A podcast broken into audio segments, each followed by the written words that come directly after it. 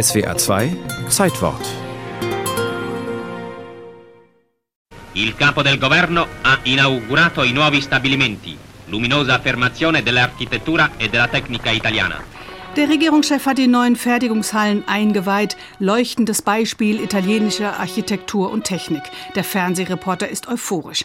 Der Schwarz-Weiß-Film zeigt, wie Benito Mussolini gemeinsam mit Vertretern faschistischer Verbände im stolzen Stechschritt durch die römische Filmstadt geht. Hunderte Schaulustige jubeln. Es ist der 28. April 1937.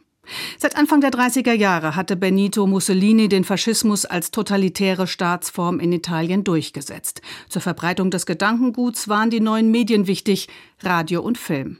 1934 wurde im Propagandaministerium eine Generalabteilung für Kinofragen eingerichtet. Doch der italienische Film hatte es schwer, erst recht als das wichtigste Produktionsstudio auch noch abbrannte.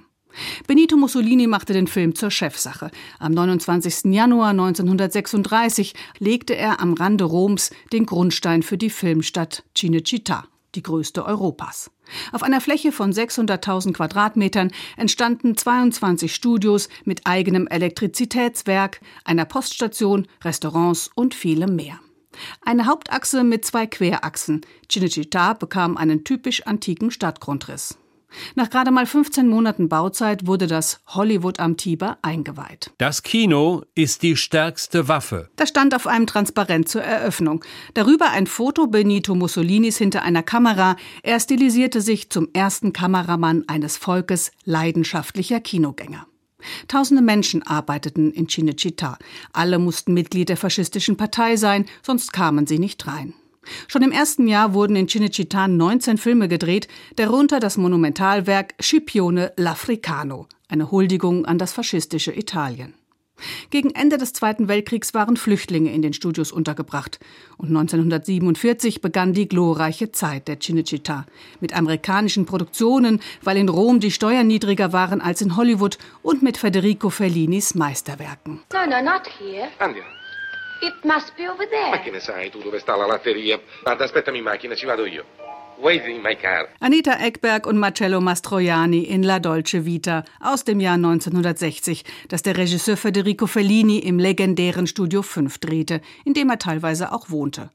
Carol André Smith, Marketingchefin der Filmstadt. Wenn es in den 40er Jahren nicht diesen Boom gegeben hätte, hätte sich das italienische Kino nicht so entwickelt. Deshalb war Cinecittà so wichtig, nicht nur wegen Fellini, dem Exoten und Exzentriker, der uns in der Welt bekannt gemacht hat.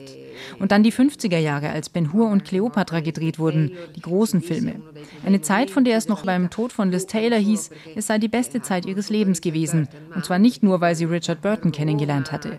Es war eben Rom, Cinecittà, eine besondere Zeit. Eigentlich sind alle diese Phasen wichtig. Mehr als 3000 Filme wurden bisher in Cinecittà gedreht. 90 davon erhielten eine Oscar-Nominierung, 47 gewannen die Trophäe.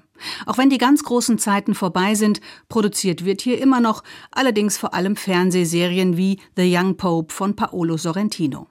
Immer wieder gibt es Bemühungen, Cinecittà zu neuer Blüte zu verhelfen, etwa mit Steuervergünstigungen für ausländische Produzenten.